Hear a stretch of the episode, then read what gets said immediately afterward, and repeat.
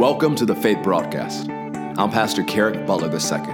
I lead Faith Christian Center in Austell, Georgia. Thanks for tuning in today. I believe today's message will encourage you, inspire you, help you live a life that makes Jesus famous in every area of your life. And as a result of this message, I believe something good is going to happen in your life as you listen and as you apply it. So listen up. Here's today's message. Amen. So I take eyes to see, I take ears to hear. I forgive everybody of everything. I receive supernatural debt cancellation. The word of God that I'm about to receive will enable me and empower me to make Jesus famous in my everyday life. You may be seated. Open your Bibles with me to Acts chapter 3. We're continuing our verse by verse study of the book of Acts. So let's go to Acts chapter 3, verse 12. We're going to pick up with Peter's sermon after the miracle on the lame man was performed. The man was healed and he went off running, jumping, and praising God. And so when all the crowd came together, Peter began to preach. So we're going to pick off near where we left off. And so if you missed this message, you can go and catch up on YouTube or on our website or on Spotify or on the podcast as we go through our verse by verse study of the book of Acts. Acts chapter 3, starting with verse 12. And when Peter saw it, saw the crowds gathering, he answered unto the people, You men of Israel, why do you marvel at this? Or why do you look so earnestly on us, as though by our own power or holiness we had made this man to walk? So when the crowd gathered, they're thinking, Well, it's Peter and John. They must, they did the miracle. But Peter is one of the things we saw in Acts chapter 2. The reason of Peter's first sermon was to explain the move of the Holy Ghost, was to defend the move of the Holy Ghost. Now, the second sermon is explaining the miracle that God did. And so we're going to pay close attention to his explanation tonight. The God of Abraham and of Isaac and of Jacob, the God of our fathers. Remember, he's talking to a Jewish crowd at the temple. This is not just a lackluster Jew. These are Jews who believe the word. These are Jews who believe in the God of Abraham, Isaac, and Jacob. So he's making it very clear the person who did this miracle. The God of Abraham and of Isaac and of Jacob, the God of our fathers, has glorified his son Jesus. So, this miracle that you just saw, the God of Abraham, Isaac, and Jacob did it to glorify the name of Jesus. But notice some of the things Peter is declaring here as we keep going.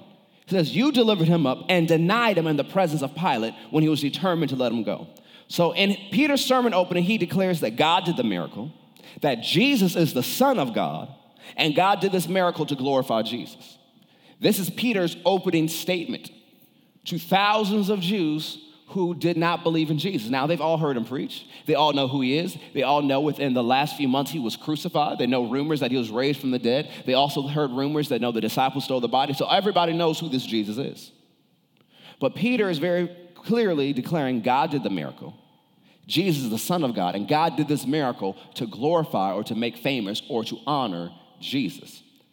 He said, God honored Jesus, but you rejected him.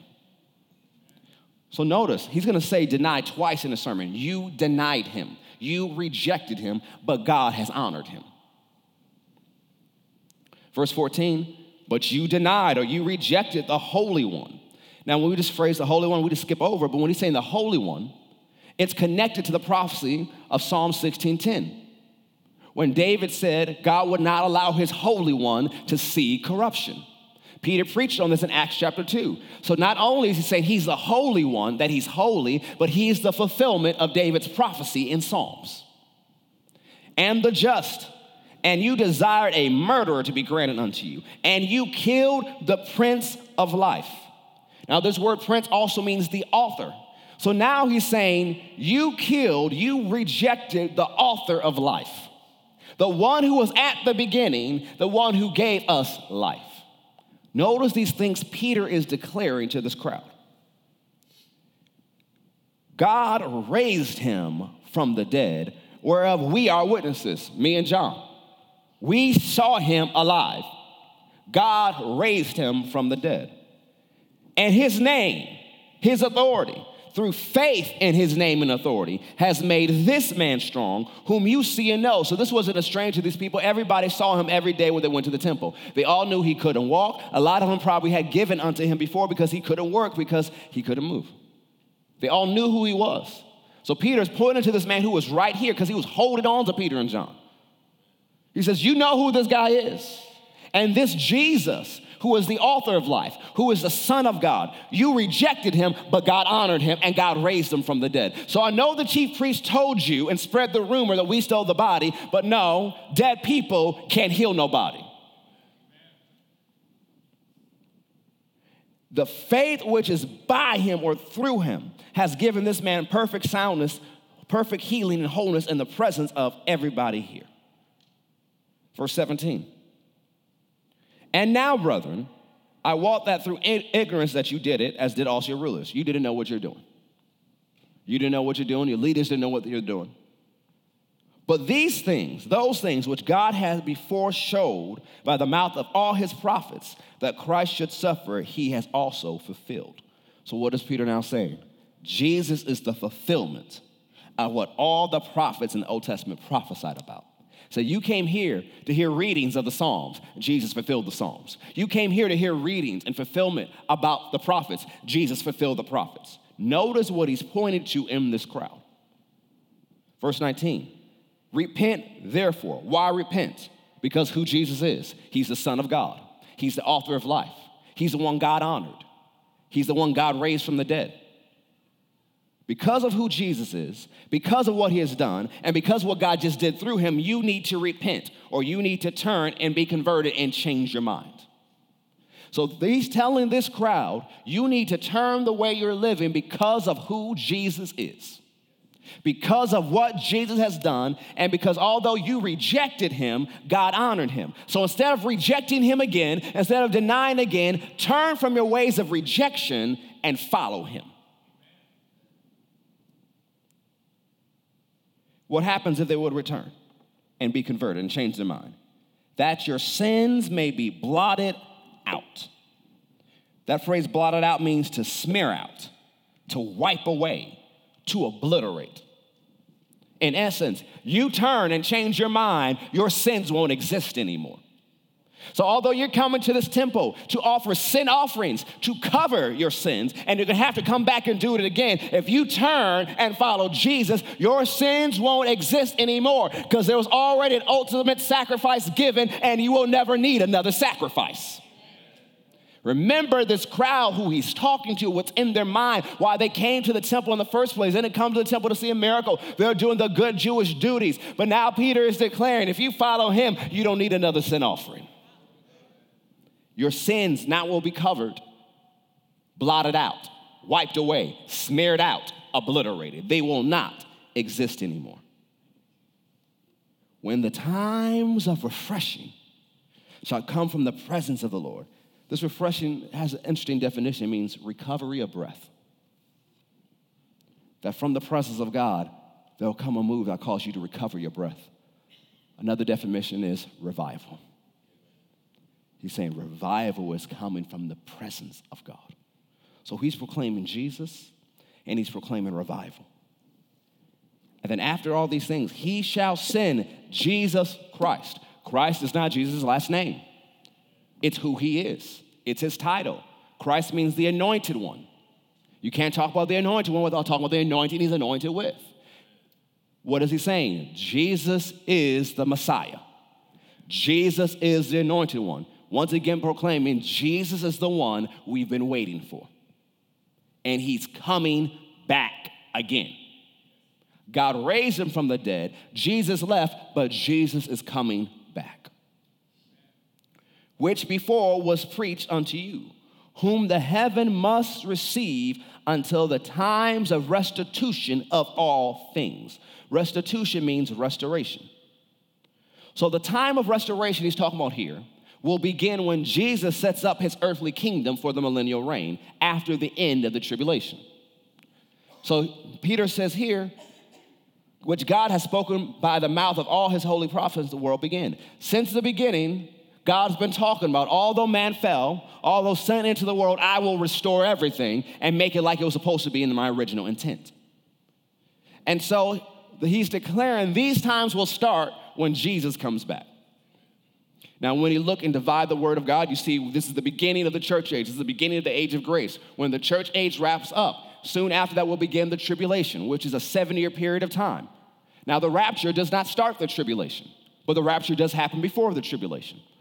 What signifies the start of the tribulation is when the Antichrist enters into a political agreement with Israel.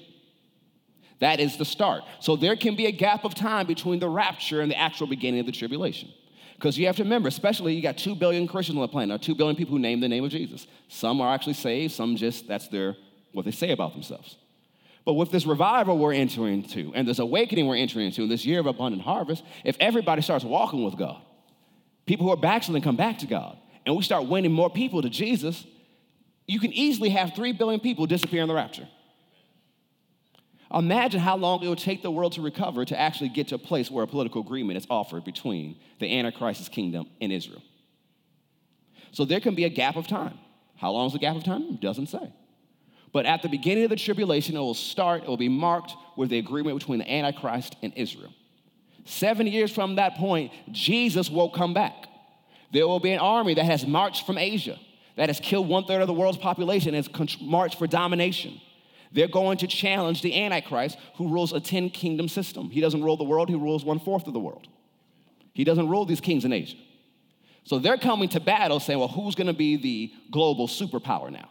And as they begin to fight, Jesus appears in the air and they make the ultimate stupid decision let's fight him. How are you going to fight the dude that appeared in the air on a horse? Followed by billions of people on horses behind him. How are you going to fight that dude? But they make a decision fire! And Jesus start quoting scripture. And the word is like a sword that comes out of his mouth. Now, some of you have seen that Indiana Jones movie when their eye sockets begin to peel off the skin. That's exactly what happens to when Jesus starts talking. And when all that happens and the blood gushes out, it goes up to about this high and fills a whole valley. And then Jesus comes and sets down his feet on the Mount of Olives. And that is going to be the beginning of the millennial reign the time of restoration. Jesus begins his earthly kingdom. And all those who walk with him on earth are put in leadership roles under him, and they manage the entire world. And that goes on for a thousand years. At the end of the thousand years, because Satan's been bound up, Jesus caught Satan, threw him in a pit. And at the end of a thousand years, Satan is released for a short time, and people still decide to follow, follow Satan. There's a huge crowd that follows. They turn on the kingdom of God. God has fire fall from heaven, deals with all of them you have the great white throne judgment, and then you enter into eternity future. And so all this begins of the restoration of the planet when Jesus comes back. So they all know the restoration of all things is connected to the resurrection of the dead. They've heard it in the prophets. So once again, Peter is declaring that Jesus is the fulfillment of everything you've heard about your entire life. Acts chapter 3, verse 22. For Moses truly said unto the fathers. Now, notice who he's quoting. Remember, he's talking to the Jews. He's talking about Moses. Even though it is the law of God, they call it the law of Moses. Moses is the superstar. They preach Moses. We preach Jesus, they preach Moses. So he says, Now I've said David has talked about him. All the prophets have talked about him. Now let me tell you what Moses said about him. A prophet shall the Lord your God raise up unto you of your brethren, so come from the midst of you, like unto me. Him shall you hear in all things, whatsoever he shall say unto you. And it shall come to pass that every soul which will not hear that prophet shall be destroyed from among the people. Yea, and all the prophets from Samuel and those that follow after, as many have spoken, have likewise foretold of these days. So he says, Moses said about Jesus, he's that prophet. They've all been waiting for that prophet to show up, and they said, Jesus is that prophet. Then he adds on Samuel. Yes, he's a legend to the Jewish people. Samuel talked about him, and every prophet after Samuel talked about this Jesus, and he is the fulfillment of all of them. So, verse 25 says, All the prophets talked about Jesus in the days we're in right now, he said. You are the children of the prophets, you're their descendants. You're the children and the descendants of the covenant which God made with our fathers, saying unto Abraham, In your seed shall all the kindreds of the earth, or all the families of the earth, be blessed. Notice what he did here. He said, Jesus, is the fulfillment of what Moses said, of David, of Samuel, of all the prophets. Now, let me give you another heavy hitter Abraham, the God of Abraham, Isaac, and Jacob. Jesus is the seed of Abraham, and through him, all of us are blessed. Every nation is blessed. So, notice how the Holy Ghost is artfully crafting Peter's sermon. He's telling them Jesus is the fulfillment of the old covenant. Unto you first, God having raised up his son Jesus. So notice he said, unto you first. Remember, we talked about previously that sometimes revelation is ahead of where your mind currently is. So the Holy Ghost, once again, is saying through Peter something he doesn't already get yet. He sent Jesus to them first. I mean, there is a second and third. There are some other places his message will go. And then he also said, All the earth shall be blessed. This means all the earth, not just Israel, but the Holy Ghost is signifying of what's going to happen next. So he sent his son Jesus, once again declaring, Jesus is the Son of God. Why did he send Jesus? To bless you. Notice what they're declaring. A lot of them heard of the law and the judgment of the Lord, and law, and God is going to get you. But he's declaring, God sent Jesus to bless you. You rejected him. You had him crucified. God raised him from the dead, but God's will towards you is still blessing. God's will towards you is still good. And the blessing begins in turning away every one of you from his iniquities or his depravity or his wickedness. The blessing begins with getting you out of sin because your sin can short circuit the blessing. So, this is what he's declaring about Jesus. And so he keeps preaching this. You get to chapter 4, verse 1. And as they spake unto the people, the priest, because remember, they're in the temple, the priests are right there. So the priest, the captain of the temple, or the head of security, and the Sadducees came upon them. So they arrested them. Now let's define some terms. The Sadducees were a group of religious Jews who did not believe in the resurrection, spirits, or angels. This group had political power as well. The Sadducees didn't like the message because they preached that God raised Jesus from the dead and that through Jesus there was resurrection from the dead. One commentary I read says Of the three major sects of Judaism of that day, Pharisees, Essenes, and Sadducees, the Sadducees were a small but influential group that philosophically denied the supernatural and gravitated instead toward the political control of the people. Their denial of the resurrection is what prompted their actions here. What really made them upset about the sermon is that they said, Jesus was raised from the dead. There is resurrection in Jesus. So the Sadducees got the head of security, and the other priests gathered together and they arrested Peter and John. And they put them in the hole, so a common prison, because it was already evening time. But notice what was the result of this sermon from Peter. Howbeit, many of them which heard the word believe. What word? The word of who Jesus is, the word of what Jesus has done the word that God sent him to bless you. Not everybody believed, but thousands believed. How many thousands? The number of the men was about 5,000. A huge crowd turned to God. And it came to pass the next day that their rulers and elders and scribes, and Annas the high priest, and Caiaphas and John and Alexander, members of the high priest family, and many who were members and kindred of the high priest were gathered together at Jerusalem. So the next day, all the Jewish leadership came together.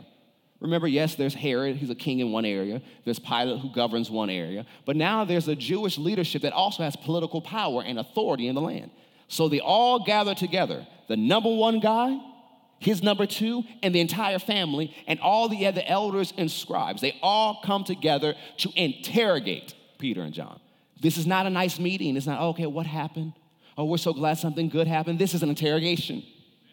Nobody is smiling except the man who got healed.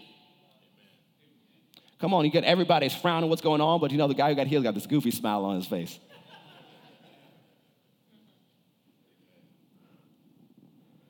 And when they set them in the midst, they were in jail. They put them in the middle, says, by what power, what miraculous power, or by what name or what authority have you done this? So sometimes, oh, what miraculous power, what authority? Yes, it's part of it, but they're saying, who gave you permission to do this? We are the religious leaders. You went into our temple and started preaching in our spot. We didn't give you this authority. You didn't come in the authority of Caiaphas. You didn't come in the authority of the high priest. We didn't tell you you can do this. Who gave you permission? Who gave you this authority? They are interrogating them. Then Peter, filled with the Holy Ghost, said unto them, Ye rulers of the people and elders of Israel, if we this day are examined, which means interrogated or scrutinized, of the good deed done to this impotent man, because he's standing right there, this man who couldn't walk. By what means, if you really want to know how he was made whole, be it known to every single body in this room that by the name, yes, what name, what authority? By the name and the authority of Jesus Christ, the Messiah, the one who came from Nazareth, the Nazarene, whom you crucified. He is preaching. The people who schemed together to kill Jesus are right there in the room. The people who called the meeting, the people who had the mock trial, they are all right there. And Peter is pointing at him. You crucified, whom God raised from the dead. Now, the thing is, remember, after Jesus raised from the dead, there were soldiers at the tomb who, when the earthquake happened and the angel appeared, they shook as dead men and fainted. And when they got up, they went to the high priest and his crew and said, Hey, we saw an angel. He rolled away the stone. This dude is alive. What did the high priest say? Look, we got to shut this down. Nobody else can know. So they gave him a lot of money and bribed them. You go tell the governor that you fell asleep, and while you slept, the disciples stole the body. And they said, if the governor gets upset, we'll take care of you. We'll tell them, oh, you know, this is a long day, let them go. And so that was a rumor they spread through Israel. They knew an angel showed up. They knew something happened. Whether they believed Jesus was alive or not is something different, but they knew something happened. They knew the disciples didn't steal the body. But you understand, well, why were their hearts so hardened and cold? They wanted their political power. The reason they were jealous of Jesus and wanted to shut down Jesus is because everybody was turning to Jesus. You read the Gospel of John, Caiaphas, being one of the high priests, said, Look, if we let this man alone after you raise Lazarus from the dead, if we leave him alone, the whole nation will follow him. If we don't stop him, everybody's going to follow him because now he just raised this dude who was dead for four days. Now, he had raised other people from the dead, some for a few minutes, some for a few hours, one for one day. But when they did four days, it dispelled one of the Jewish myths of the time that they thought that the spirits of a person hung around a person for three days or for a couple days. But that after the fourth day, the spirit had already departed. So Jesus obliterated their myths and raised someone from the dead they didn't think could even happen.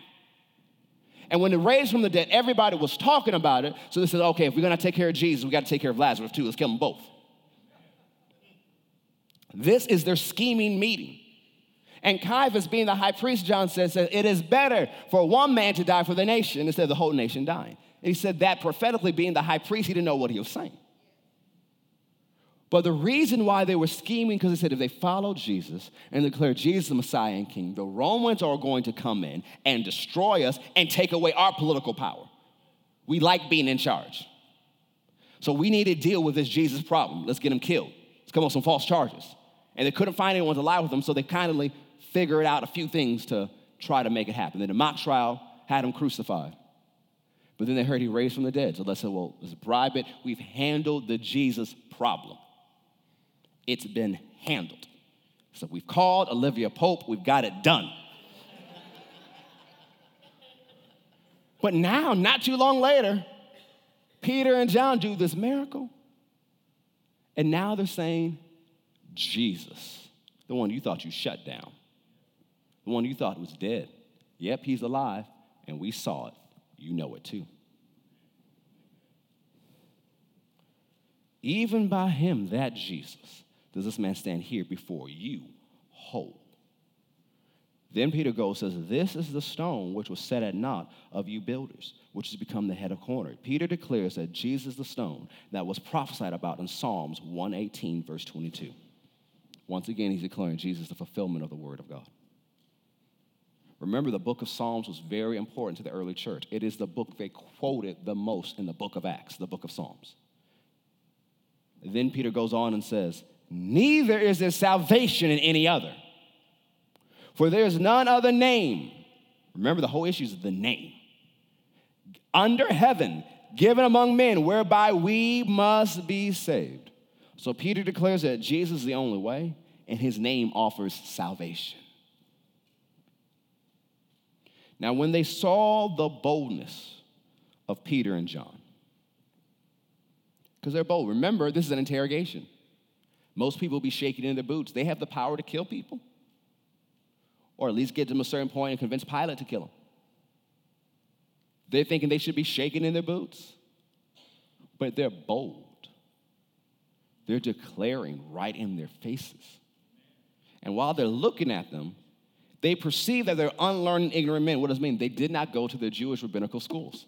It's like, we didn't teach them. Did you teach them? Did you teach them? Did you teach them? They weren't our students. They didn't go to our schools. And they marveled they were in awe. And they took knowledge of them and was like, wait a minute. These dudes were with Jesus. These people walk with Jesus. See, one of the things when we read the Gospels, John's family had some type of political clout or some clout with politicians because when Jesus was arrested, they let John in to where the trial was happening. John had to bring Peter in because Peter didn't have the clout. So they didn't recognize John and Peter because of political clout. They're like, wait a minute, these dudes were with Jesus. Wouldn't it be great for someone to look at you and say, hey, they're with Jesus? They've been with Jesus. And beholding the man that was healed standing with them, they could say nothing against it. But when they commanded them to go aside out of the council, so they kicked them out of the room. So they have to begin to scheme again saying, What shall we do to these men? For that indeed a notable miracle has been done by them. It is manifest to all them that dwell in Jerusalem. Everybody knows what just happened. It's on every Twitter story, on every Insta feed, every Snapchat. They know what happened. Somebody Facebook lived it. Who did it shut down the internet? And we cannot deny it. But that had spread no further. Let's threaten them severely, straightly threaten them that they speak henceforth to no man in this name. And they called them and commanded them to not speak at all, nor teach in the name of Jesus. What is the issue at hand? The name of Jesus. Don't say that name. Don't talk about that name. Don't utter the name. Don't teach about that name. We do not want to hear that name again. That name causes us trouble, it gives us indigestion. Do not say that name. They thought they were done with Jesus in his name. But he keeps coming back.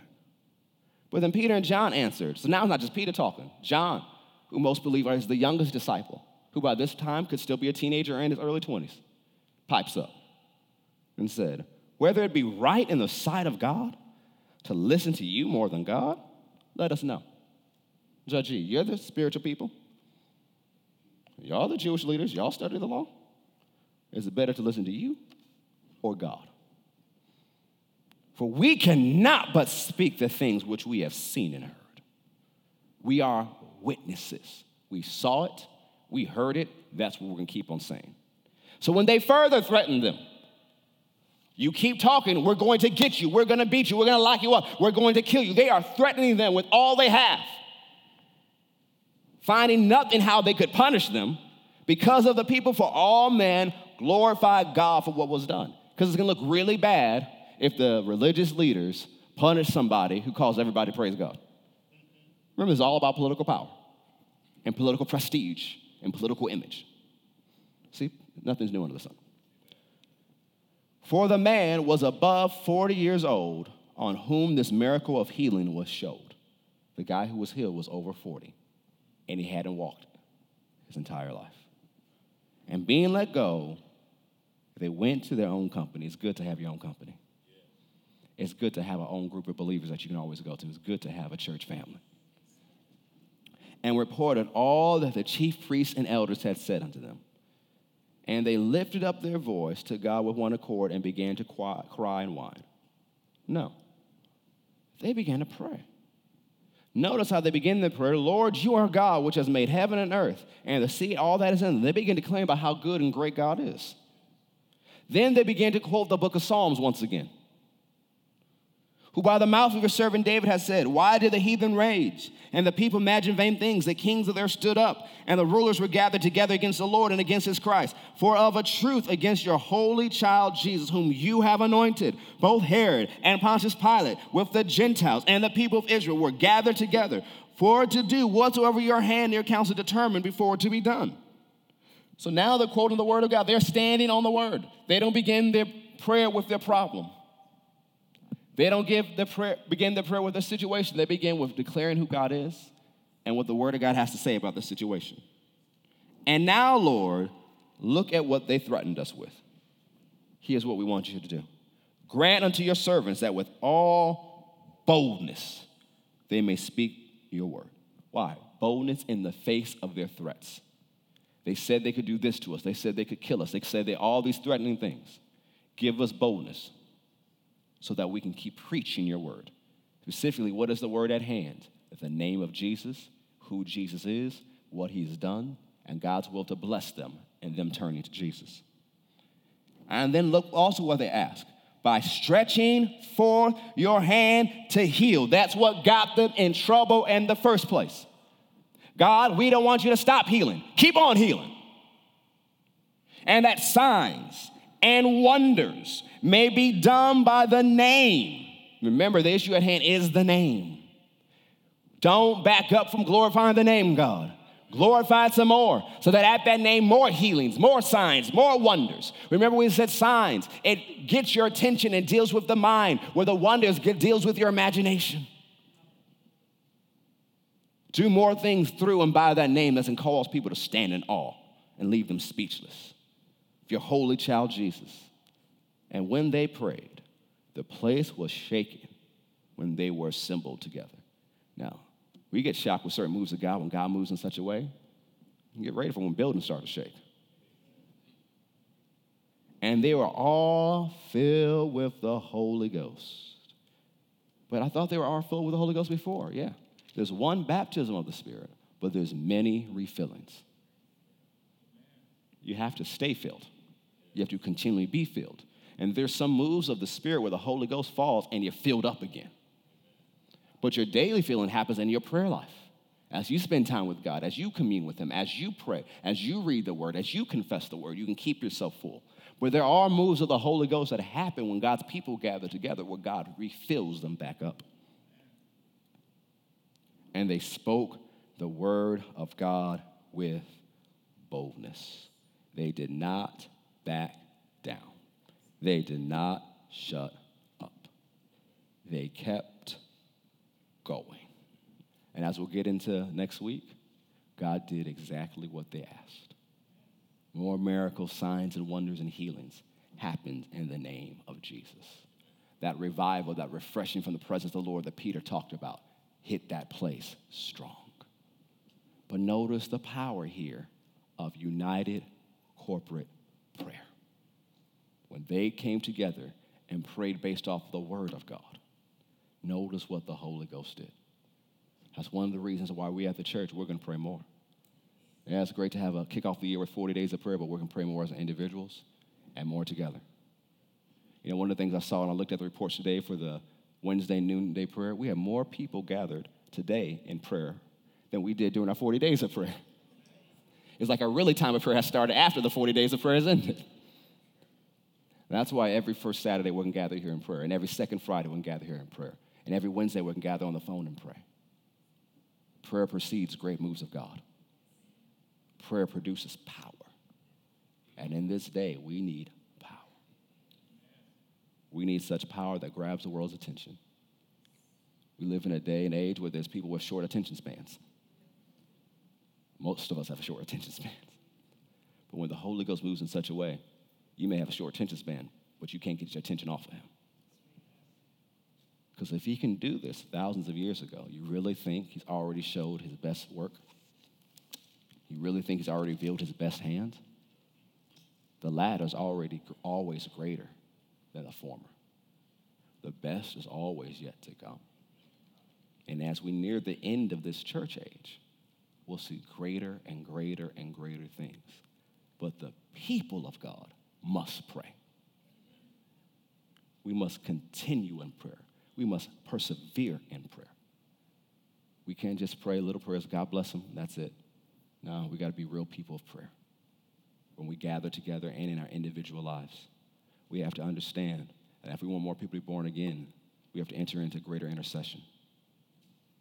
To the point where we begin to pray for people, we stay in the Spirit long enough that we tap into travail and groanings. Because when Zion travailed, the nation was born. When we get into that spirit of travailing, now you can't just turn it on and say, oh, Holy Ghost, I'm going to travail today. No. But when you get into the Spirit, He may lead you that way. And what's going to be the purpose of when He leads you into that type of prayer? Somebody's going to be saved, or somebody's going to be developed in the things of God, going from being a baby to a mature believer. But we have to be people of prayer. It's not going to happen in our philosophical reasonings. There are some people, you can preach the greatest sermon to you, sermon to them, they won't change. But someone gets in prayer and starts praying for them and refusing to give up, they yield to God. We have to be people of prayer. Because what we see in the book of Acts is great, but we should have greater than what they had. They were the early church, they were the baby church. 2,000 years later, should we have more? So it's time to go for the more. So before we leave, let's pray. Stand to your feet.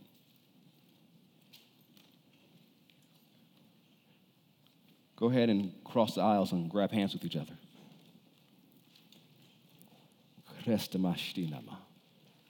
Shukora masita la bakala.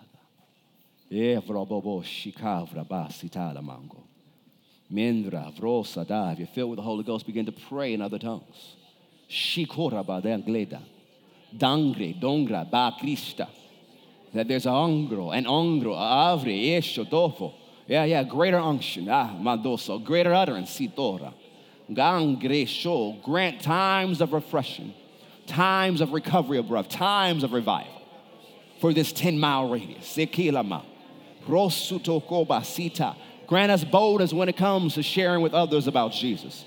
Stretch forth your hand, Father, that by the name of Jesus, more healings, miracles, signs, and wonders may be done that causes everyone in this area to stand in awe at the name of Jesus. Not in awe at us, but in awe at Jesus and who he is. That they come to understand that there's a mangri ishtabaha, that there's a ovromondi shekarama, that rabba sutoko, so anoint each and every one of our hands to do miracle signs and wonders. Not just my hands, Father, each and every single person here and watching online and part of our family, part every believer, anoint them to do miracle signs and wonders. That when they say the name of Jesus, when they lay hands on the sick, there's recoveries. There's outstanding manifestations of God that causes this area, saved and unsaved, to stand in awe. Kari di basitala ala. Brandenina gondriste baha. Shukora basita daba. Roshikandi estadala mango oso. Mange esa bala boso dovo bokola mangele nanande ridilema. That there's a namvro da shikora manga afrosha. Sovro mangilera. Mangro baba basela la mango hoshiko. Zenda na na na na mashiko ramama sita na na na mango. Jebaba sita rana na mangele la mando vosele la ma.